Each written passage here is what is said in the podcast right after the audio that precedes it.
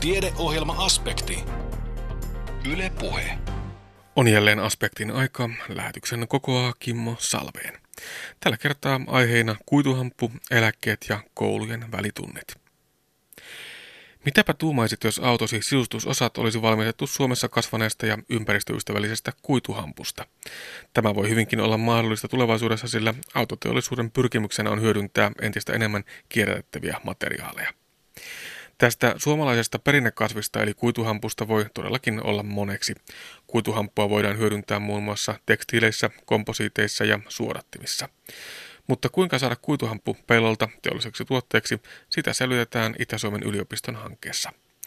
Anne Heikkinen haastattelee seuraavassa tutkijatohtori Laura Tomppua, joka kertoo, että kuituhampun juuret ovat syvällä Suomen maaperässä. Se on ihan perinteinen viljelykasvi ollut Suomessa – sitä on pitkään viljelty ja sitten sanotaanko siinä vaiheessa, kun esimerkiksi teolliset tekstiilit on tullut saataville ja suht edullisiksi, niin sen jälkeen on sitten tämä hampunviljely vähentynyt. No onko käynyt näin, että tämmöinen perinteinen hyvä vanha viljelyskasvi on oikeastaan jäänyt vähän unholaan? No voisi ehkä ajatella niinkin, että se on, sillä on monia hyviä puolia, mutta sitten toisaalta se on vuosisadan alkupuolellakin, niin se hampun käsittely on ollut aika työlästä. Ja sitä myötä sitten on kaupasta saanut helpommalla vaatteet ja noin, niin se on jäänyt. No minkä takia hampua nyt nostetaan uudelleen esille? No juurikin näiden hampun monien hyvien puolien takia, eli esimerkiksi äh, hampun viljely on maaperälle aika hyvä, että siinä hampussa on tämmöinen vahva juuri, joka muokkaa sitä maata ja, ja, ja se on myös suht vaivaton viljeltävä, eli se tiheä hamppukasvusto, niin se estää rikkakasvit ja ei vaadi juurikaan niin viljelijältä sen istuttamisen jälkeen sitten muuta kuin sadon korjuun. Eli nämä ihan siihen viljelyyn liittyen on semmoisia hyviä puolia hampussa. Ja sitten toisaalta nyt esimerkiksi puuvillan suhteen niin tietää, että puuvillaviljelyyn liittyy ongelmia ja se vaatii paljon vettä ja tuholaisen torjuntaa ja tämmöistä. Eli nämä nyt sieltä viljelypuolelta. Ja sitten toisaalta hamppu on, hamppukuitu on, sillä on erittäin hyvät ominaisuudet. Se on lujaa kuitua ja, ja, ja erityisesti suhteessa sitten tiheyteen, eli se on tämmöistä kevyyttä ja lujaa. No, mutta kun puhutaan hampusta, niin tulee mieleen aina myöskin päihteet. Mm. Onko kuituhampu ja päihdehampu aivan eri kasveja? Ne, ne on eri lajikkeita. Eli se kuituhampu, joka tuolla meidänkin hankkeeseen liittyen pellolla kasvaa, niin siitä ei kyllä päihdy. Että niin, niin, ja se on ihan määritelty sille ne rajat tälle THC-pitoisuudelle. Eli öljyhamppu ja kuituhamppu, niin ne ei päihdytä. Ja puhutaan siis nimenomaan siitä kuituhampusta. Ja onko se se kuitu, jota tavoitellaan? Joo, siinä, siinä on se kuitu hamppu verrattuna esimerkiksi öljyhamppuun, josta sitten saadaan niitä siemeniä, niin kuituhamppu kasvaa paljon korkeammaksi ja siinä on niin kuin maksimoitu se kuidun tuotto. Siitä saadaan pitkiä kuituja ja, ja, ja se, se on sitä varten jalostettu. No onko näin, että hamppu paitsi että on hyvä viljelyskasvi, koska se tosiaan myös parantaa maaperäominaisuuksia, niin kasvaa meillä Suomessakin täällä pohjoisissa olosuhteissa hämmästyttävän hyvin. Joo, se voi sanoa, että tuonne napapiirille asti niin hamppua voi viljellä. Ja, ja kerätään täällä kuituhampussa etenkin, niin saadaan ihan hyvää kasvusta. Onko sillä hyviä lajikumppaneita? Voiko sitä viljellä kaveruskasvina jonkun toisen viljelykasvin kanssa? No tässä meidän hankkeessa nyt on ajateltu, että esimerkiksi perunalle tämmöiseen vuoroviljelyyn, niin hamppu voisi olla hyvä kasvi ja sitä testataankin sitten. Tuon hampun viljelyn ja kerun kannalta on aika mielenkiintoista se, että se kerätään, korjataan siis keväällä vähän samaan tapaan kuin vaikkapa toi ruokohelpi. Helpottaako sekin viljelijän taakkaa, jos osan korjuutyöstä voikin tehdä jo keväällä? No joo, se tietysti silloin ei ole niin kiire tota, syksyllä korjata sitä satoa, mutta tota, toisaalta sitten tässä meidän hankkeessa nyt on tavoitteena testata myös syksy korjuuta, eli se, että milloin se hamppu korjataan, niin se vaikuttaa sen kuidun laatuun. Ja, ja nyt riippuu siitä, että mihin sitä kuitua halutaan käyttää, niin, niin, niin voi olla optimaalisempaa korjata se syksyllä, mutta kumpikin on mahdollista. No puhutaan vielä siitä käytöstä. Tuossa sanoitkin jo, Laura Tompo, että perinteisesti äh, kankaisiin hamppua on Suomessakin käytetty, mutta myös ravinnoksi. Kyllä, joo, eli se etenkin nyt sitten tämä öljyhamppu, niin siitä saadaan näitä siemeniä, joilla on sitten tuota, ää, superfoodinakin niitä minun mielestä viime aikoina on myyty, eli niillä on monipuoliset ominaisuudet myöskin.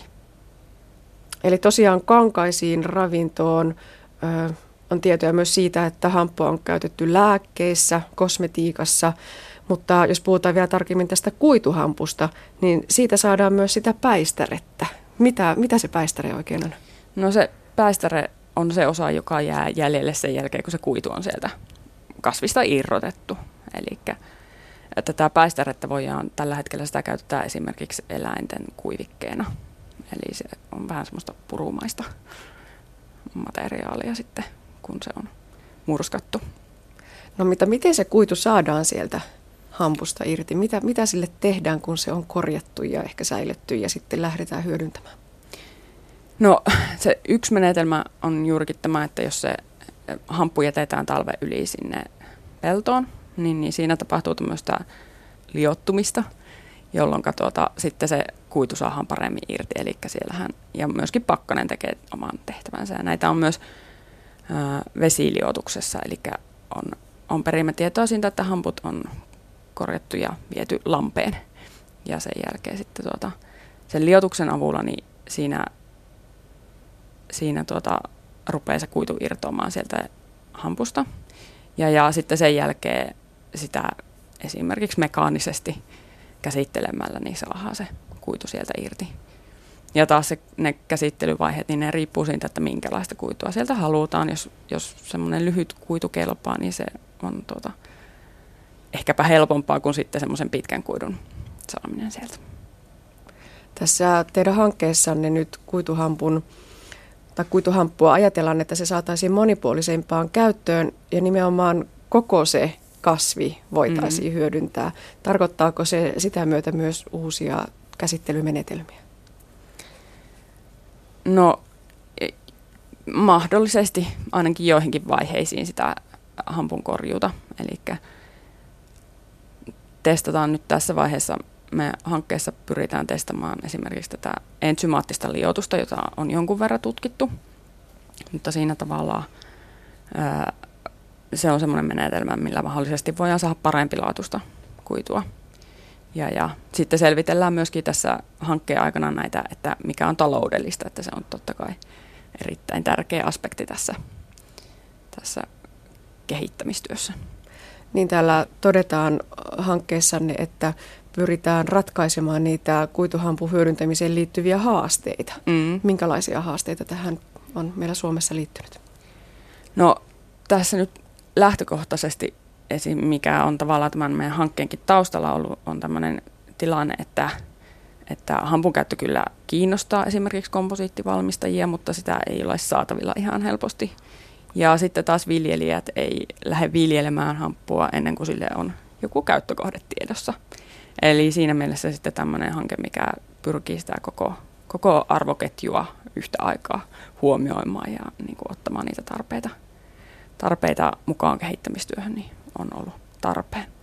Mutta sitten yleisesti nyt luonnonkuiduista, jos vaikka puhutaan nyt komposiiteista, niin voi sanoa, että niiden tämmöinen vaihtelevat ominaisuudet on yksi haaste. Eli verrattuna johonkin teollisesti valmistettuun vaikkapa lasikuituun, niin se ei luonnonkuidulla ei päästä niihin samoihin tavallaan ominaisuuksien vaihteluihin.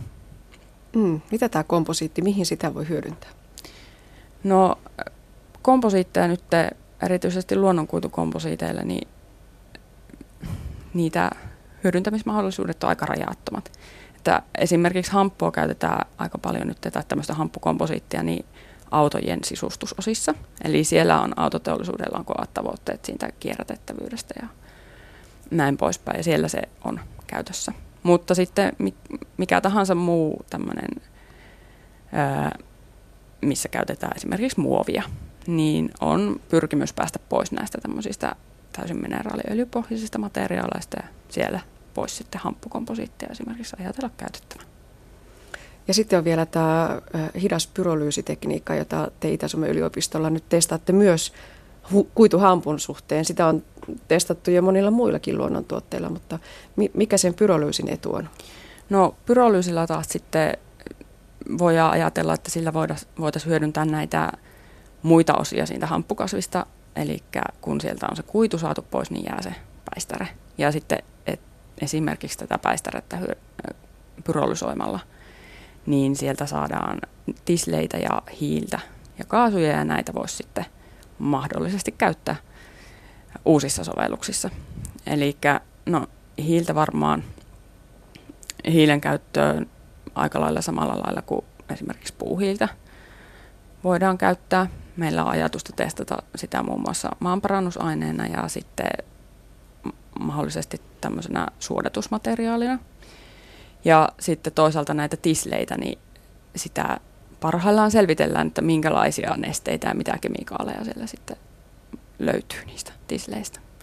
Eli siinäkin on, on monia mahdollisuuksia näitä. Meillä enemmän on kokemusta näistä puupohjaisista tisleistä ja niistä tiedetään jo jonkin verran, mutta nyt katsotaan, että mitä tästä hampusta sitten saadaan pyrolysoimalla. No mutta kuulostaa siltä, että hamppu on, niin kuin totesit alussa, niin todella monipuolinen kasvi ja siitä voi erilaisia menetelmiä käyttäen saada hyvin monipuolisia tuotteita. Mitä se nyt sitten, Laura Tomppo, vaatisi, jotta hamppu lähtisi meillä Suomessa uuteen nousuun? No yksi asia on varmasti se, että hamppu pitäisi tehdä tutummaksi. Ja juuri nämä mieleyhtymät huumausaineisiin, niin ne on semmoinen yksi tekijä, mikä tätä keskustelua värittää, mutta toki niin kuin, tieto on lisääntynyt koko ajan. Ja, ja esimerkiksi nyt tässä meidän hankkeessa, niin tämä on siinä mielessä yrityksille avoin, että kuka tahansa, joka on hampusta kiinnostunut, niin, niin, niin voisi ottaa yhteyttä ja toivottaisikin näin, että ottaisi yhteyttä, että meillä aika paljon ollaan kontaktoitu yrityksiä. Ja, ja tavallaan se, että pääsisi kokeilemaan esimerkiksi näitä uusia materiaaleja, niin se voi olla jollekin valmistavalle yritykselle se semmoinen kriittinen tekijä siinä, että lähtee sitten yrityksen oma kehityshanke ehkä liikkeelle tai näin. Mm. Ja tarvitaan varmaan se positiivinen oravan pyörä, että kun on sitä tuotetta, joku sitä viljelee, sille on tarvista, joku sitä ostaa ja käyttää ja sitten on vielä se ympäristötietoinen kuluttaja, joka osaa vaatia Kyllä. kierrätettäviä materiaaleja. Juuri näin. No minkälaisilla konkreettisilla toimenpiteillä hankkeessa nyt edetään? No meillä tässä hankkeen aikana järjestetään esimerkiksi tämmöisiä työpajatyyppisiä tilaisuuksia, eli tavoitteena on jonkun tietyn teeman ympärille sitten koota niitä kiinnostuneita yrityksiä ja ää, miksei mahdollisesti oppilaitoksia esimerkiksi, eli me ollaan vaikkapa Sakkyn ja Savonian kanssa tehty jonkun verran yhteistyötä aiemmin ja, ja, ja tämmöiseen teemojen mukaisesti järjestää sitten päiviä, missä pääsisi konkreettisesti hypistelemään ja ehkä saataisiin tehtyä jotakin yhdessä jotakin tämmöistä ää, pilotointi- tai demotuotetta. Ei, ei niinkään, että se olisi jonkun yrityksen tuote, mutta tämmöistä käsin kosketeltavaa ää, testikappaletta jostakin. Ja hankkeeseen liittyen teillä on myös koeala, eli tuolla Muuruvedellä hulmua kuituhamppupelto taitaa olla sellaista miehenkorkuista kasvustoa siellä. Joo, siellä itse asiassa on kuulemma yli kaksi metristä jo. Eli tuota, hamppu kasvaa siellä hyvin ja meillä on tässä kolme viljelijää on, jotka hankkeeseen liittyen on viljellyt näitä, että siellä Muuruvedellä on se yksi pelto. Kaiken kaikkiaan nyt on kaksi ja puoli hehtaaria viljelty. Ja miten pitkään hankkeessa tehdään töitä? Hanke jatkuu ensi vuoden loppuun, eli 2017 vuoden loppu. Eli tässä on tavoitteena nyt, että kaksi kasvukautta kerättäisiin kehittää ja tutkia ja testata näitä ihan omia materiaaleja. Että on toki hankkeessa päästy jo alkuun, että esimerkiksi tätä päistärettä on saatavilla kyllä, kuin myös hamppua muutenkin sitten, mutta tuota, sitten päästään niillä oma, oma kasvatetuilla hampuilla työskentelemään sitten loppusyksystä varmaan. Näin kertoi tutkijatohtori Laura Tomppo kuituhampun mahdollisuuksista. Onko meillä varaa eläkkeisiin? Tätä kysyttiin Kuopiossa järjestetyssä tilaisuudessa, jossa eläkejärjestelmästä puhui Kelan entinen pääjohtaja Jorma Huhtanen. Hän jos kuka on katsonut myös eläkejärjestelmämme kehitystä aitiopaikalta. Meitä eläkeläisiä syytetään siitä, että me olemme tavallaan nyt työssä olevien elättejä.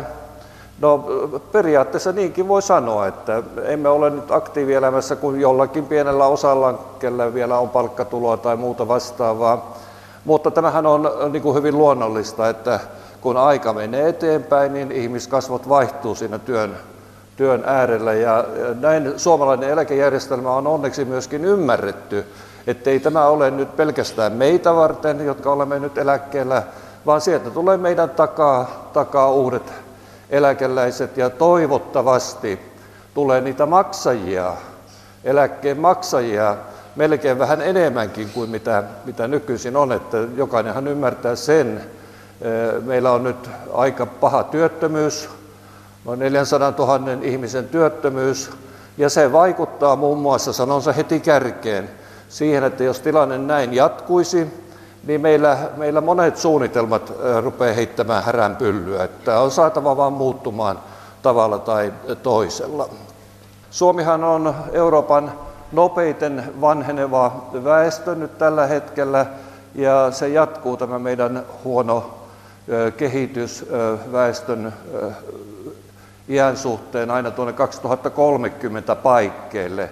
Sen jälkeen Suomen ikärakenne tervehtyy, että meillä on nuorempaa väkeä ja työssä olevaa väkeä suhteessa vanhaan väestöön paremmassa suhteessa. Tuo otsake, mikä minulle on annettu, niin yhtä hyvin sen voisi myöskin kysyä näin, että onko meillä varaa olla maksamatta eläkkeitä. Ja tämä on mielestäni hyvä, hyvä kysymys. Itse, joka olen toiminut hyvin, voisi olla koko elämäni tämän sosiaali- ja terveyspuolen asioissa, niin olen joutunut, joutunut tätä kysymystä niin kuin kokonaisvaltaisena elämän kannalta miettimään monet monet kerrat. Eläkejärjestelmän tavoitteenahan on lueteltu tässä nyt neljä pääkohtaa. Näitä taulukoita voi tehdä millä ta- tavalla tahansa, mutta tämä on mielestäni aika hyvä vanhusiän köyhyyden estäminen, saavutetun tulotason turvaaminen, turva pitkäaikais- pitkäikäisyyden varalta. Tämäkin on tärkeä siksi, että kyllä suomalaisten odotettavissa oleva elinikä, sehän kasvaa hyvin nopeasti sekä naisilla että miehillä. Ja sitten tietysti on tämä inflaatiolta suojautuminen, että mitä sillä eläke eurolla, vanhaan aika eläkemarkalla markalla voi ostaa ja, ja, ja mikä, mikä sen tavallaan ostovoima on. Suomessahan on pienen verran myöskin näitä yksityisvakuutuksia, ja oli vähän innostustakin tässä vuosikymmen sitten näihin yksityisvakuutuksiin, mutta nyt se on niin selvästi lässähtänyt, mutta sehän ei tietysti anna turvaa tälle vanhuusiän köyhtymiselle, koska ei siihen vakuutusmaksuihin köyhillä ole varaa. Myöskin toinen Toinen, voiko sanoa, perustotuus on se, että aina tarvitaan lakisääteisiä eläkkeitä, jossa niin kuin tavallaan lailla sitä kehitystä seurataan. Ja siinä esimerkiksi tuo ykköskohtahan on juuri Kelan, jonka pääjohtajana kymmenen vuotta olin, tehtävä, eli suojata vanhusiässä köyhyyttä niin pitkälle kuin se taloudellisesti on mahdollista. Tuo saavutetun tulotason turvaaminen on taas tyypillinen tälle työeläkejärjestelmälle ja siinähän on takana, että työaikaisen palkkiotaso tarkoittaa sitä, että maksetaan myöskin eläkejärjestelmään enemmän rahaa ja sitten se tietysti näkyy toisinpäin eläkkeellä ollessa. Eläkkeet ovat vähän suurempia kuin, kuin siellä alakohdilla. Ja tuo kolmonen ja nelonen ilman muuta kuuluvat näiden molempien kolmosen ja nelosen kontolle. Yhteenvetona voisin todeta tästä niin kuin sanotaan suuresta kuvasta, että eläkkeet sinällään eivät aiheuta kestävyysvajetta. Nythän puhutaan tästä kestävyysvajeesta, että kuinka paljon meidän pitäisi tehdä säästöjä tai korottaa veroja, että saataisiin tämä velkaantuminen pois, tehdyt velat ja, ja jatkuva velkaantuminen. Nyt kuulitte myöskin, että viime syksynä työmarkkinajärjestöt pääsivät sopuun siitä, että miten tätä työeläkejärjestelmää rukataan. Ja se rukkaustarvehan näyttää tulevan ja on viisastakin, että sitä mietitään aika ajoin. Edellinen, eli nykyisin voimassa oleva työeläkejärjestelmä on vuodelta 2005, ei sen vanhempi. Ja nyt 2017 lain yksityiskohtia kirjoitetaan ministeriössä, että 2017 alkaa uusi, uusi korjattu tapa hankkia varoja eläkejärjestelmään ja toisaalta miettiä, miettiä, että kuinka isoja eläkkeitä pystytään maksamaan. Ja nyt mä vastaan oikeastaan siihen otsikkoon kysymyksen jo tässä vaiheessa, että onko varaa maksaa eläkkeitä? Kyllä on. Eikä se ole oikeastaan enää mikään poliittisen tahdonkaan asia, että me näin taloudestamme huolta pitäen, työllisyydestä huolta pitäen, kyllä me pystymme tämän systeemin hoitamaan. Ja tässä on tämmöinen, voi sanoa kipuaika on aina tuonne vuoteen 2030 saakka, eli noin 15 vuotta eteenpäin, jolloin ikärakenne muuttuu edullisemmaksi, työssä on enemmän ihmisiä ja, me suuret ikäluokat on varmaan häivytty siihen mennessä pois ja, ja tämä tilanne vähän niin kuin laukeaa, laukeaa tällä tavalla. Tämän päivän kysymys on tämä, joka on tuossa punaisella. Ennen muuta on pidettävä huoli vähimmäiseläkkeiden riittävyydestä. Minusta sivistysvaltioon ei kuulu, kuulu ö, mitään kaduilla, kaduille joutuminen ja, ja semmoinen epäinhimillinen elämä, joka johtuu, johtuu täydellisestä rahan, rahan puutteesta, vaan, vaan siihen pitää pystyä sivistysvaltiossa vastaamaan. Sitten ehkä itse politiikka-aikana sain monet kerrat toruja siitä, että mikä ihme teitä poliitikkoja vaivaa, kun te ette maksa niitä minun maksamiani eläkemaksuja eläkkeenä takaisin semmoisenaan.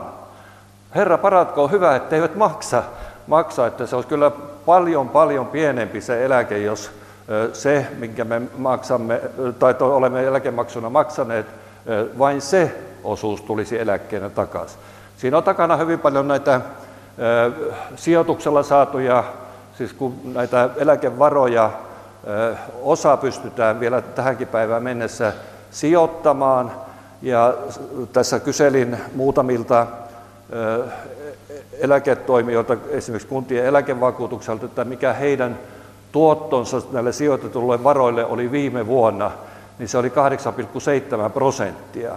Ja ilman niin näiden sijoitusten tuomaa tuottoa, niin me emme, emme niillä eläkemaksuilla kyllä pystyisi, pystyisi tuota, tätä systeemiä pyörittämään. Siksi on kyllä hyvin tärkeää, että meillä on viisautta, viisautta katsoa sitten, mihinkä se ei-maksussa oleva raha pannaan. Ja siinä Suomi, voi sanoa tämmöisenä vakana taloutena, ja ehkä meidän myöskin viisaat viisaat virkamiehet, vakuutusmatematiikot ja muut sellaiset, niin ne ovat niin kuin osanneet sitä rahaa ottaa myöskin ulkomailta sijoituksien kautta. Sitä arvostellaan paljon, että miksi ei kaikkia sijoitusvaroja käytetä Suomessa, silläkin on oma puolensa esimerkiksi työllisyyden kannalta, mutta puhtana käteen rahaa tulee näillä ulkomaisilla sijoituksilla. Ja eläkejärjestelmässä on minusta hienoa, hienoa, että jokainenhan me rakastamme omia lapsiamme ja toivomme hyvää heille ja lapsenlapsillemme. Tässä on ihan oikeasti huomioitu, että, että heilläkin olisi joku mahdollisuus vielä eläkkeisiin. Ilman näitä neuvottelusopimuksia tilanne voisi olla, olla kovin huono. Siitä huolimatta nuoret ovat aika vihaisia ja vähän epäluuloisiakin tähän tähän, että omat poikanikin sanovat aina, että vieläkö sinä lupaat, että, lupaat, että he saavat eläkettä, mä en mä kyllä lupaa, se on ihan varmaa, mutta mä kyllä uskon, että jos joku maa maailmassa tämän systeemin saa tällä tavalla pyörimään, niin se on juuri Suomi, Suomi joka tämän lupauksen voi täyttää. Eli nämä ovat isoja muutoksia ja, ja sen hallinta, kun tähän sitten liittyy nämä hoivamenojen kasvu ja sairauteen ja terveyteen liittyvien kulujen kasvu, niin ottakaa vakavasti niiden poliitikkojen puheet, jotka kuitenkin uskaltaa tuoda tämän asian esille. Näihin asioihin on vaan varauduttava. Tämä toteutuu, jos ei mitään kummallista tapahdu, tulee mustasurma tai joku kummallinen juttu, jota tietysti emme, emme kukaan toivo. Tämä eläkeuudistus, kaiken kaikkiaan 2017 alkava eläkeuudistus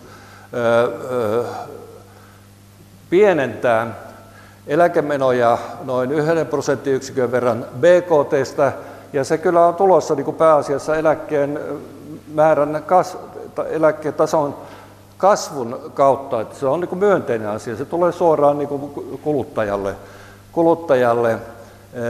Ja siinä, siinä on syynä, että suurin syy on tuo sama, että 2030 jälkeen meidän ikärakenne korjaantuu.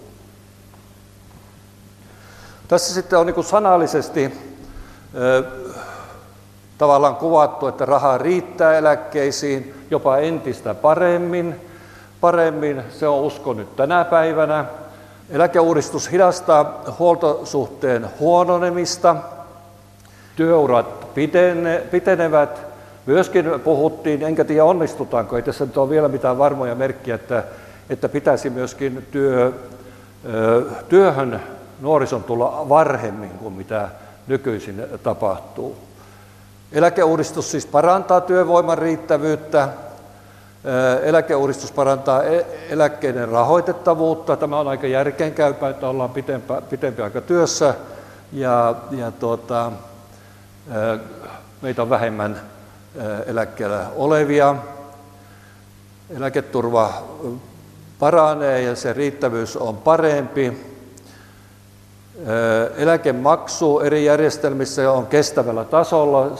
On katsottu, että tämä 24-25 prosenttia palkasta on ihan maksimi, että kilpailusyistä ei voida juuri siitä, siitä nousta.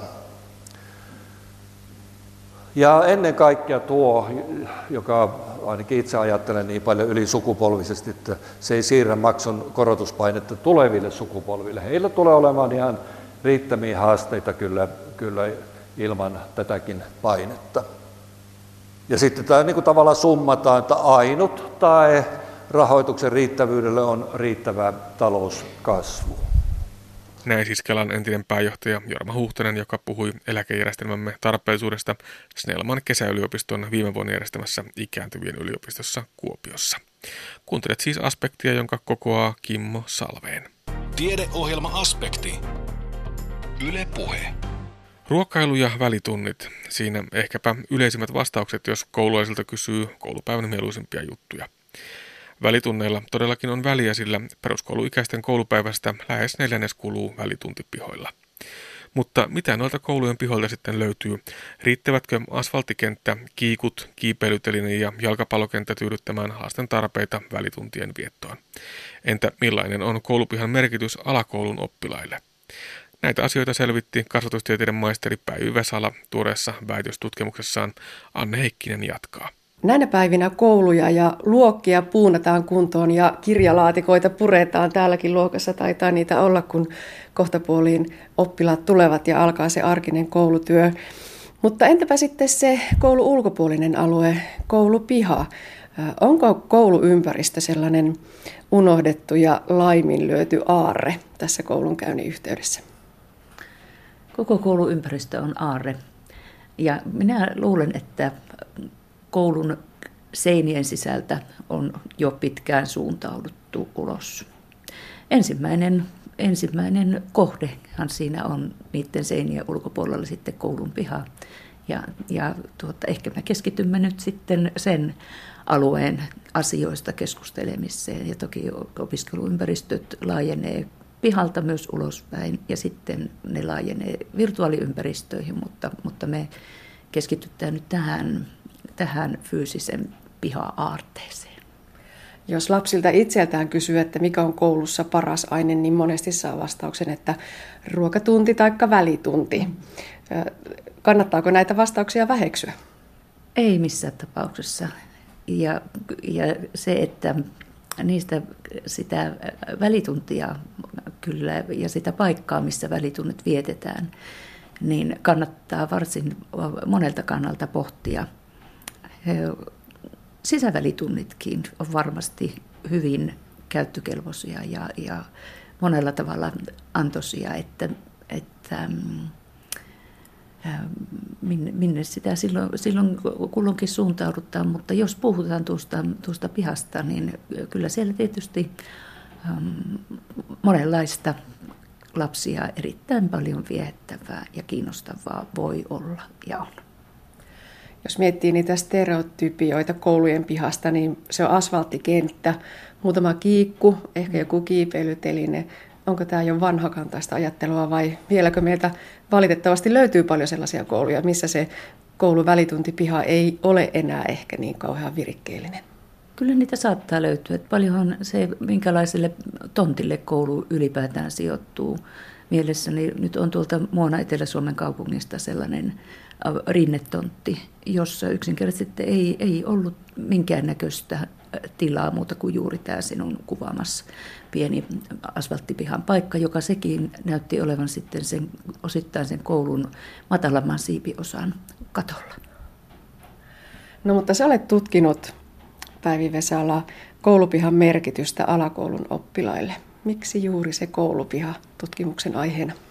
No minut innosti siihen minun omat oppilaat, joilta sitten tämän aineiston sain.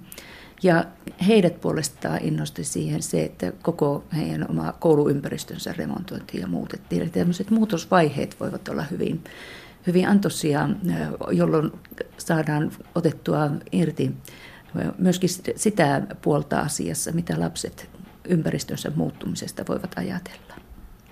Ja tässä kävi just sillä tavalla, että he, he ratkaisivat sitten, että otamme tämän muuttuvan koulun pihan – seuranta aiheeksi ympäristökasvatuksen projektiin ja näin tehtiin aikoina. No näiden lasten vastausten perusteella, niin minkälaisia merkityksiä lapset antavat sille koulupialle? No ne merkitykset on pitänyt minun tähän tutkimuksen tuloksiin ja nyt sitten kaivaa sieltä heidän sanomisistaan. Että tuota, oikeastaan ne sitten tuloksissa tiivistyi viiteen sellaiseen pääkohtaan, että ensinnäkin se sellainen seikka selvisi, että, että koulun pihalla on valtavan suuri tunnemerkitys. He kiintyy siihen.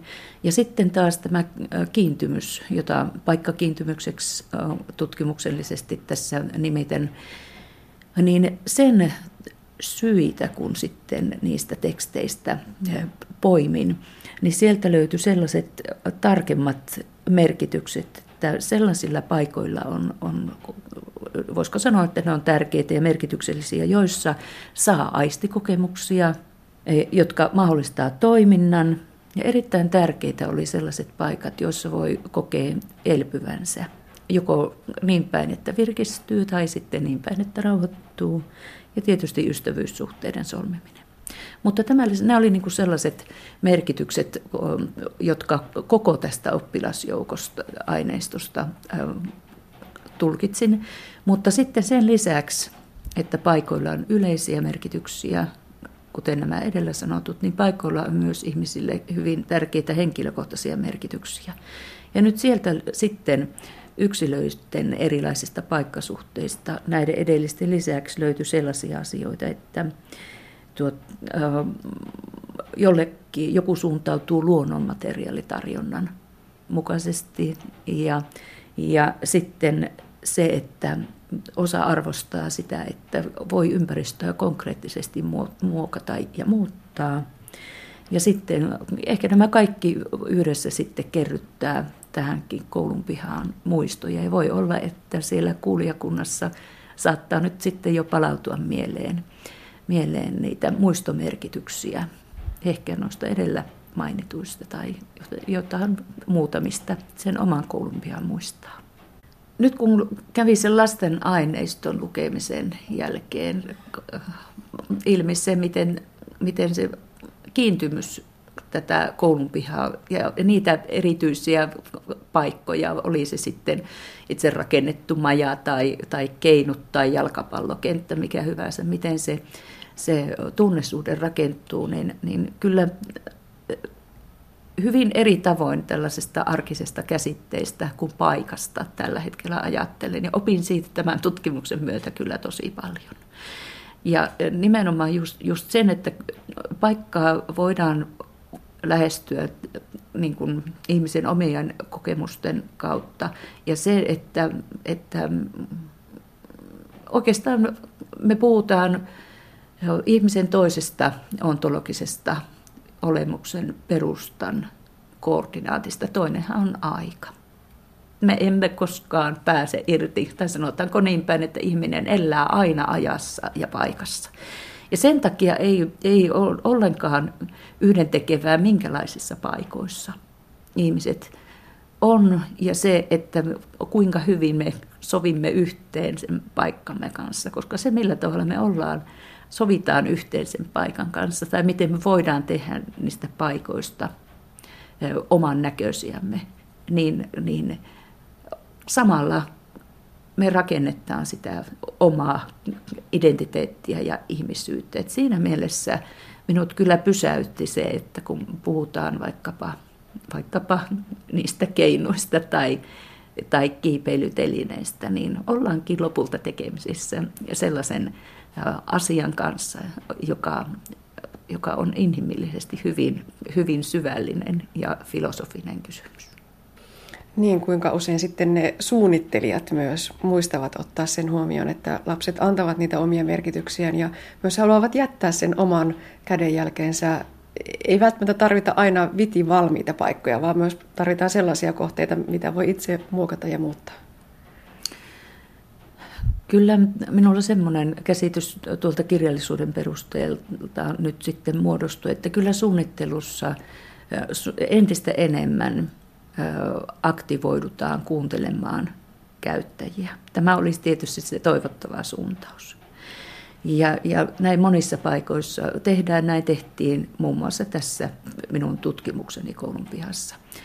Mutta kyllä sieltä kirjallisuudesta löytyy sit myöskin se, se viesti, että, että, että lapsia pihan käyttäjinä ja koulun aikuisia myöskin siinä sitten lasten toiminnan näkijöinä ja asiantuntijoina.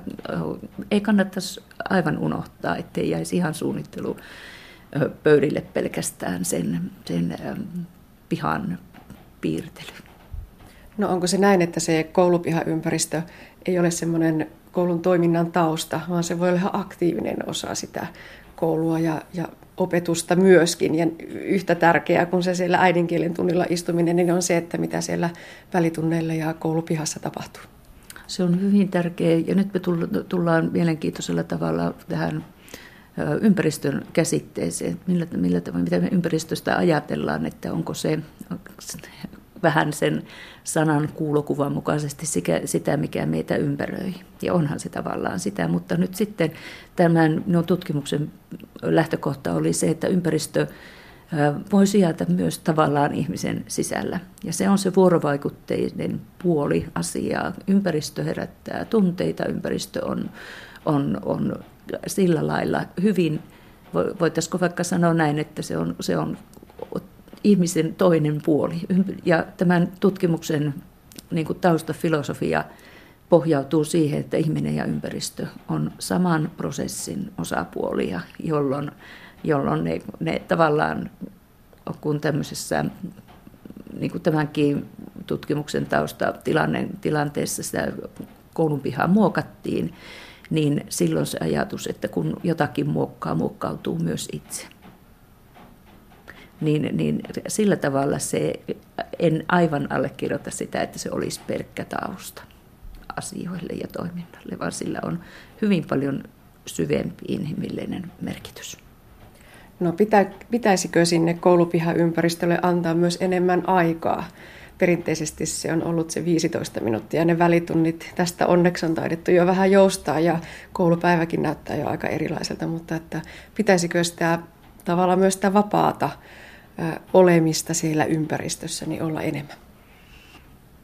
No, no joo, kyllä se, se pitänee paikkansa, että, että siitä 15 minuutin ajoituksista nyt ehkä jo joustetaan ja, ja sitä tätä ympäristöä tässä niin käytetään koulupäivän aikana muuhunkin kuin liikunnan opetukseen hyvin paljon. Et, et, tota, kyllä meillä on tullut uusia materiaalia opettajienkin käyttöön, joissa viesti on, että suuntaudutaan talon seinien sisältä siihen aivan lähimpään ympäristöön ja, ja toivottavasti se, niin kuin oletan, niin on otettu nyt monella tavalla sekä opiskelun että myöskin sen vapaan olemisen ympäristöksi. Ja nimenomaan tämä, tämä tämmöinen vapaa oleminen tietyllä tavalla kertoo sitten sen, välituntihan siitä on nyt hyvä esimerkki, millä tavalla lapset silloin suuntautuu ja mikä heitä siellä pihalla puolensa vetää, kun se, se suuntautuminen ei ole aikuisten taholta ikään kuin ohjattua, niin kuin useasti oppitunneilla on ja niin kuin on silloin hyvä on olla. Tässä omassa tutkimuksessasi Päivi Vesala tutkittiin siis myös sitä muutosta. Lasten tuttu koulupiha myllättiin ja rakennettiin aivan uusiksi. Miten hyvin lapset ottivat omakseen se uuden pihan? Ottivat suurella innostuksella ja, ja oikein hyvin. Ja, ja minua niin kuin tutkijana, kun sitten vertasin niitä merkityksiä, jotka sillä, sillä entisellä alueella olivat ollut ja sitten sen muokkauksen jälkeen, niin, niin tavallaan hämmästytti sellainen asia, että ne aistimerkitykset, kiintyminen, elpyminen, toiminta, ystävyyssuhteet, muokkaamisen mahdollisuudet, niin nepä säilyikin ennellään. Ennakko-oletukseni oli, että kun koulun piha muutetaan ja muokataan, kun se rakennettiin täysin uusiksi, niin että myös nämä, näissä merkityksissä tapahtuisi jotakin muutosta.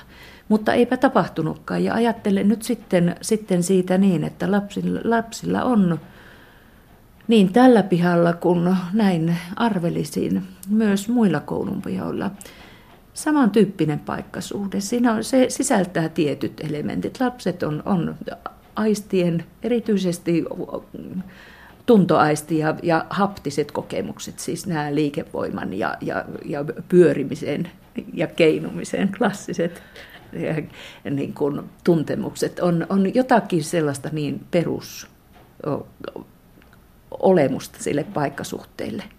Että väittäisinpä näin, että, että että pihalta kun pihalta löytyy lapsia, joiden paikkasuhteessa nämä samat asiat ilmeisesti ilmenee. Ja kun kysyt sitä, että otettiinko, miten otettiin vastaan tuo uusi se otettiin innostuksella, mä luulen, että osaltaan liittyy ikäkauteen. Ja he oli silloin viidesluokkalaisia ja, oli, oli, ja kovasti sitä oli odotettu. Ja liittyy myös siihen, että olivat aikanaan saaneet itse olla antamassa sille virikkeitä. Ja silloin kun on itse kokenut, saanut olla jollakin lailla osallisena antamassa ideoita, niin se kiinnittää, se jo rakentaa tietyllä tavalla sitä peruskiintymystä sitä paikkaa kohtaan ja virittää siihen mukavaan vastaanottoon. No minkä verran ne pihankäyttötavat eroavat? Tässä tutkimuksessa oli kolmosluokkalaisia, nelos-, vitos- ja kutosluokkalaisia. Onko siellä erilaisia pihan käyttötarkoituksia ja sitä myötä erilaisia merkityksiä? Joo, tämän tutkimuksen ikäharukka oli, oli sillä lailla, että kun, kun me aloitimme tämän seurannan, niin nämä oppilaat oli noin 10-11-vuotisia ja samat lapset sitten antoivat tai tuottivat sitä aineistoa siitä pihasuhteistaan aivan tuonne yläkoulun lähtökynnykselle. Ja tu, kyllä siinä sillä iällä on varmaankin merkitystä. Ja, ja nyt se, mikä tässä kiintymyksen ja sitä kautta sen paikkosuhteen rakentumisessa on keskeistä. Se on, on niin kutsuttu tarjoaman käsite. Ja se on hurjan mielenkiintoinen oma. Siitä puhuisi pitkäänkin, mutta nyt vaan sanon, sanon siitä tässä vaiheessa lyhyesti sen, että, että se, se on sellainen käsite, joka liittää sen lapsen ja ympäristön toisiinsa. Ja se on se motivaation käynnistäjä, joka suuntaa sen, vettääkö siellä koulun pihalla joku paikka lasta puoleensa jollain tietyllä hetkellä. Se voi tänä päivänä sen tehdä, mutta huomenna voi olla toisin. Vai onko niin, että, että paikkoihin liittyykin tunnetasolla jotakin sellaista, joka, joka estää ja hylkii sinne paikkaan menemistä. Se voi se paikkakiintymys olla myöskin negatiivinen, vaikka kiintymys useimmiten se kalskahtaa hyvin myönteiseltä ja positiiviselta asialta, mutta sillä tutkimusten mukaan ja, ja paikkateoreettisesti ajatellen on myöskin se negatiivinen ulottuvuutensa. Meillä on pelon paikkoja, meillä on, on jännityksen paikkoja ja, ja muita. Että siinä mielessä se, että, että silloin kun lapset kasvaa, niin tämä tarjoaman näkeminen, sen näkemisen tapa muuttuu. Nämä kymmenvuotiset näki hyvin paljon niitä toiminnallisia niin kuin käyttö, käyttöarvon. Ja näinhän se näkee sekin isompi, mutta heillä siihen tarjoamaan liittyy hyvin paljon enemmän, tai se, se, sen sosiaalinen kaveruussuhde-elementti oikeastaan saa enemmän painoarvoa joka käytännössähän me nähdään monilla koulun pihoilla se sellaisena asiana, että ja ne, tuossa minun tutkimuksessa se näkyy sillä tavalla, että kuudesluokkalaisia viehätti siitä uudesta hienosta pihasta enää vain tietyt, tietyt toimintapaikat. Ja, ja yhä enemmän he hakeutuvat sitten juttelemaan ja seurustelemaan ryhmissä keskenään. Toteat Päivi Vesala täällä väitöksessäsi, että tämän alakoulun pihan sovittaminen yhteen kaikkien niiden sitä käyttävien kanssa, eri ikäisten käyttäjien kanssa ja, ja niiden tarpeiden kanssa, niin on kovinkin vaativa tehtävä. Vähän epäreilu kysymys, mutta kysyn silti, miten meillä Suomessa tässä onnistutaan. Se on erittäin vaikea kysymys ja siihen on hirmuisen vaikea vastata. Tietysti aina toivotaan onnistumista. Ja silloin kun toivotaan, lähdetään vaikka tästä liikkeelle, että jos toivotaan sitä onnistumista, niin, niin ehkä tuon tutkimuksen semmoinen viesti sitten voisi olla se, että sitä, senkin paikan, ensinnäkin sitä paikan käsitettä voisi miettiä, että mikä se paikka on, että se se jossain katsannossa on, se on sijaintikartalla ja se on, voi olla piirrettävissä kartan muotoon, mutta nyt sitten tällaisessa lapsen paikkasuhteessa on myöskin se puoli siitä paikasta, että se paikka on sellainen elävä ja sitä muotoillaan, sitä tehdään koko ajan.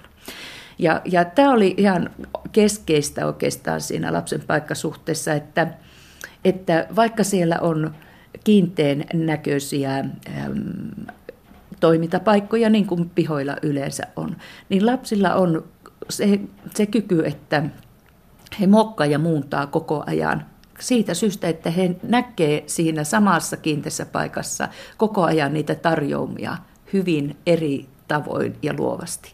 Ja, ja, ja se, että, että sellainen, että voiko oikeastaan, siis täydellistä pihaa ei, ei varmaankaan voi rakentaa, koska, koska äh, tulin siihen tulokseen tässä työssäni, että se lapsi joka tapauksessa keksii jotakin. Että jopa voisin ajatella niin, että, että äh, se, milteipä se asfalttipihakin voi antaa lapselle jotakin keksittäväksi. Ei tosin niin paljon tarjoamia sisältävänä kuin, kuin joku muunlainen. Ja sitten toisaalta taas, että jos on, on, on hyvin, nyt rakennetaan paljon semmoisia leikkipuistomaisia, jos on paljon erilaisia laitteita ja se, se on tavattoman hyvä, että niitä on. Mutta kyllä senkin lisäksi voi kysyä, että, että onko sitten ikään kuin tullaan siihen sallivuuteen, että saa, saada, saako lapset tavallaan toteuttaa sitä paikkasuhdetta, jossa keskeistä on se, että on, voi olla vauhtia, josta haetaan jännitystä, ja kun haetaan jännitystä, niin tulee se piste, että, että aikuinen katsoo, tuo, tuo on kohta vaarallista. Ja sitten voi jo arvata niitä seurauksia. Että mä en oikein tiedä, miten mä tähän nyt kysymykseen oikein vastaisin, että, että, että se on aivan hir- hurjan vaativa tehtävä se pihan suunnittelu. No entä sitten tutkimuksellisesti? Vieläkö tämä aihe jää mieltä kaiveruttamaan? Onko jotakin sellaista, mitä pitäisi vielä kuopaista syvemmältä? Kyllä jää. Kyllä, minulla on semmoinen tunne, että tämän kanssa on vasta nyt päässyt alkuun. Ja se, mikä sieltä jää, on, on, liittyy siihen asiaan, kun juteltiin äsken siitä, tai oli puhetta siitä eri-ikäisten pihankäyttötavoista ja, ja siitä, että se jo tämmöinen viides, viides, kuudesluokkalainenkin niin alkaa suuntautua sinne sosiaaliseen toimintaan. Ja kun puhuttiin siitä, että ne, se tarjoaman sosiaalinen ulottuvuus alkaa vallata siinä, alaa siinä paikkasuhteessa, niin se iso kysymys onkin nyt sitten, että mitkä olisi sellaisia toteuttamistapoja, miten sitä, niitä sosiaalisia tarjoamia, joista aiemmat tutkijat sanoivat, että niiden pitäisi olla monipuolisiakin vielä. Niin mitä täällä pihoilla voisi olla sellaista, jossa kasvavat nuoret voisivat toteuttaa sitä muuttuvaa paikkasuhdettaan. Että mieleen tulee jo sitten kasvun myötä sellaiset kysymykset, kun paikataan mitä suurimmassa määrin ihmisen identiteetin rakentajia, niin, niin ähm, mitä, mitä omaa ne kasvavat voisivat sinne tehdä. Ja silloin puhutaan siitä pihan muokkautuvuudesta ja se olisi äärimmäisen kiinnostava kysymys. Ja, ja silloin jo lähestytään tietysti nuorisokulttuurin kysymyksiä ja taiteen mahdollisuuksia ja tämän tyyppisiä. Ja kyllä minulla tuolla kaapissa on myöskin näiltä samoilta lapsilta yläkoulun yhdeksäsluokkalaisina koottu aineisto ja heidän ajatuksensa siitä koulupihakysymyksestä semmoisena 4-15-vuotiaana, että kiinnostaisi kovasti myös tutkia, mitä se aineisto pitää sisällä, mitä samat ikään kuin koulunpihan tutkimiseen ja siitä mielipiteittään säännöllisesti lausuneet lapset sitten sen ikäisenä ajatteli. Sieltä tuli kirjallista aineistoa ja sitten osa heistä tuli tähän entiselle pihalle vielä kuljettamaan minua täällä tietyissä kohteissa ja kertovat sitten tämmöisen, semmoisen niin sanotun ympäristökävelyn, joka on näitä paikkatutkimuksen ja lasten paikkasuhteen tutkimisen menetelmiä, niin tuota, niissä on hyvin mielenkiintoista. Jota, jotakin uskoisin olevan. Ja nyt tietysti tämän tutkimuksen tehneenä, niin, niin minulla itselläni on aivan erilaiset valmiudet ruveta lukemaan näitäkin tekstejä. Kyllä siinä olisi hurjan paljon tutkittavaa. Ja, ja ihan, ihan paikallisesti ajatellen vielä, vielä sellainenkin tietysti kiinnostaisi, että olisiko näistä tässä tutkimuksessa todetuista merkitysulottuvuuksista laadittavissa jotakin sellaista mm, koulujen käyttöön, jotakin tietyllä tavalla koulunpihojen arvioinnin konkreettisempaa välinettä, jolla, jolla voisi päästä siihen, että meillä on näin lähellä kouluseinien ulkopuolella tuntumassa heti sellainen ympäristö, johon jo, sitä omaa paikkasuhdettaan voisi reflektoida. Ja kun meillä puhutaan myös niistä asioista, että, että lapset ja tämä maailma pitäisi nyt saada niille raiteilleen, että, että kestävä elämäntapa olisi se kattava idea, niin, niin tuolla tutkimukset ja tekstit sanoo myöskin sen asian, että tämmöinen kestävä elämäntavan rakentaminen lähtee siitä, että on tietoinen ja tunnistaa ja on perillä siitä omasta paikkasuhteesta, niin siinä mielessä koulunpiha olisi jo tämmöisenkin asian pohjustamiseen erittäin antoisa ympäristö. Sen yli ei pitäisi hypätä. Näin totesi kasvatustieteiden maisteri Päivi Vesala, jonka väitöstutkimus koulupihan merkityksestä alakoulun oppilaille tarkastettiin Itä-Suomen yliopistossa kesäkuussa. Ja näin päättyy tämä kertainen aspekti. Lisää aiheistamme netissä osoitteessa kantti.net kautta aspekti sekä Yle Areenassa.